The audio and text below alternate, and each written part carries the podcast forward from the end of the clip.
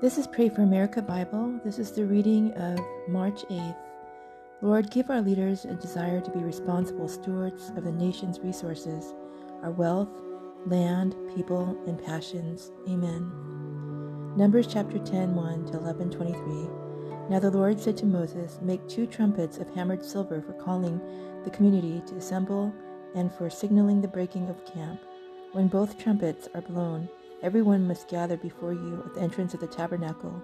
But if only one trumpet is blown, then only the leaders, the head of the clans of Israel, must present themselves to you. When you sound the signal to move on, the tribes camped on the east side of the tabernacle must break camp and move forward. When you sound the signal a second time, the tribes camped on the south will follow. You must sound short blast as the signal for moving on. But when you call the people to an assembly, blow the trumpets to an assembly, blow the trumpets with a different signal.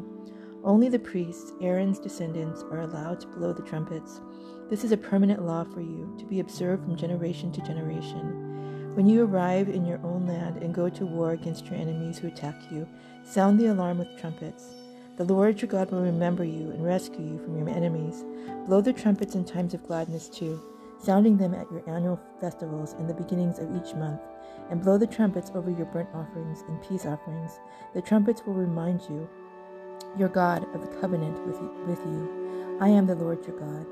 In the second year after Israel's departure from Egypt, on the twentieth day of the second month, the cloud lifted from the tabernacle of the covenant.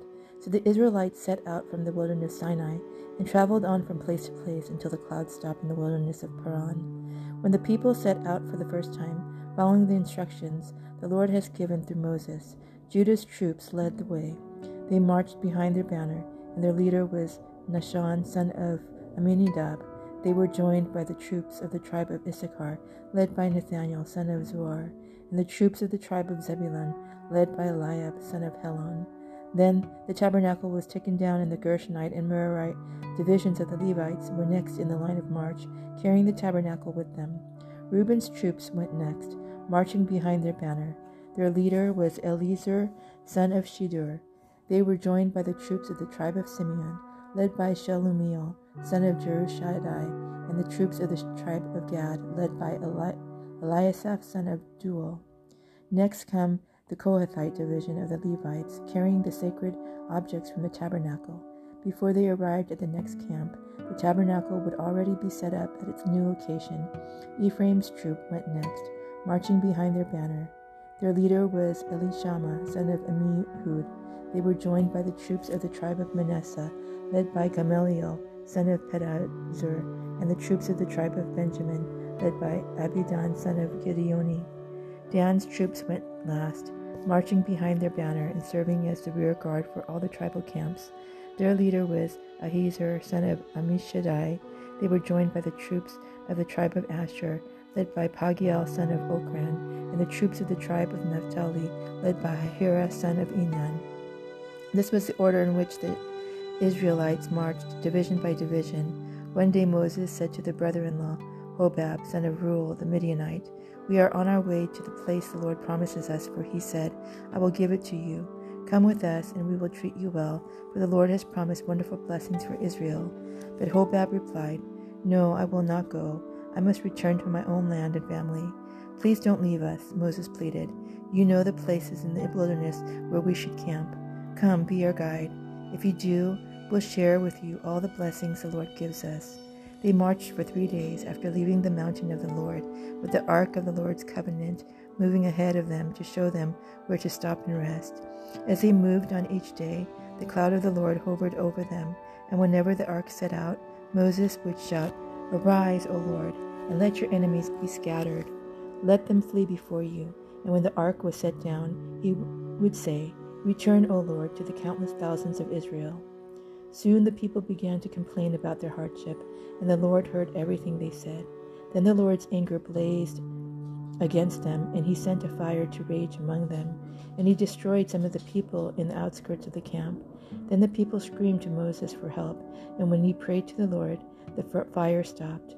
After that, the area was known as Taberah, which means the place of burning, because fire from the Lord had burned among them there.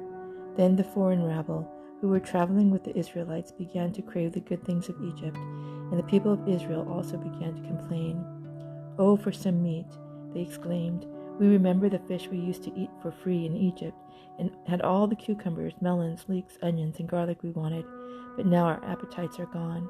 All we ever see is this manna. The manna looked like small coriander seeds, and it was pale yellow, like gum resin. The people would go out and gather it from the ground. They made flour by grinding it with hand mills or pounding it in mortars. Then they boiled it in pot and made it in flat cakes. These cakes tasted like pastries baked with olive oil. The manna came down on the camp with the dew during that night. Moses heard all the family standing in the doorways of these tents whining, and the Lord became extremely angry.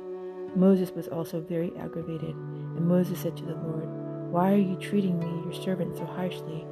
Have mercy on me. What did I do to deserve the burden of all these people? Did I give birth to them? Did I bring them into the world? Why did you tell me to carry them in my arms like a mother carries a nursing baby? How can I carry them to the land you swore to give their ancestors? Where am I supposed to get meat for all these people? They keep whining to me, saying, Give us meat to eat. I can't carry all these people by myself. The load is far too heavy.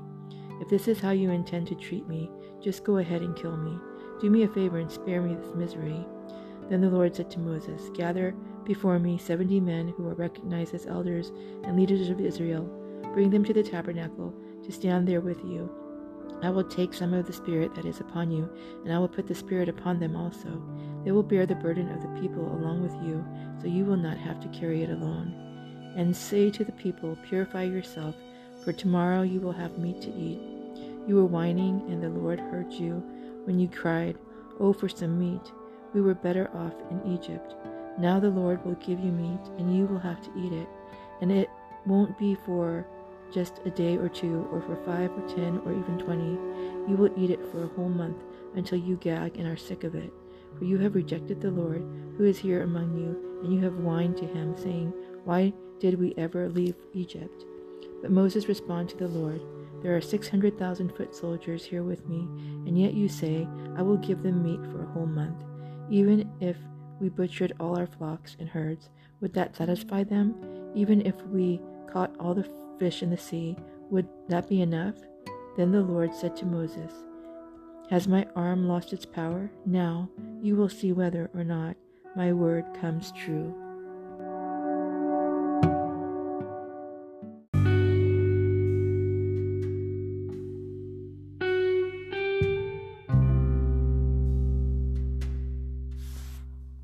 Mark 14, 1 to 21. It was now two days before Passover and the festival of unleavened bread. The leading priests and the teachers of religious law were still looking for an opportunity to capture Jesus secretly and kill him, but not during the Passover celebration. They agreed, or the people may riot. Meanwhile, Jesus was in Bethany at the home of Simon, a man who had previously had leprosy. While he was eating, a woman came in with a beautiful alabaster jar of expensive perfume made from essence of nard. She broke open the jar and poured the perfumed over his head. Some of those at the table were indignant. Why waste such expensive perfume? they asked. It could have been sold for a year's wage, and the woman and the money given to the poor. So they scolded her harshly. But Jesus replied, Leave her alone. Why criticize her for doing such a good thing to me? You will always have the poor among you, and you can help them whenever you want to but you will not always have me. She has done what she could and has anointed my body for burial ahead of time. I tell you the truth, wherever the good news is preached throughout the world, this woman's deed will be remembered and discussed.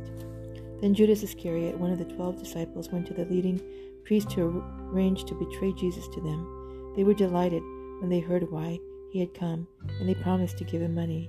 So he began looking for an opportunity to betray Jesus. On the first day of the festival of unleavened bread, when the Passover lamb is sacrificed, Jesus' disciples asked him, Where do you want us to go to prepare the Passover meal for you? So Jesus sent two of them into Jerusalem with these instructions As you go into the city, a man carrying a pitcher of water will meet you. Follow him. At the house he enters, say to his owner, The teacher asks, Where is the guest room where I can eat the Passover meal with my disciples? He will take you upstairs to a large room that is already set up. That is where you should prepare our meal. So the two disciples went into the city and found everything just as Jesus had said, and they prepared the Passover meal there. In the evening, Jesus arrived with the twelve. As they were at the table eating, Jesus said, I tell you the truth, one of you eating with me here will betray me. Greatly distressed, each one asked in turn, Am I the one? He replied, It is one of you twelve who is eating from this bowl with me. For the Son of Man must die, as the Scripture declared long ago. But how terrible it will be for the one who betrays him. It would be far better for that man if he had never been born.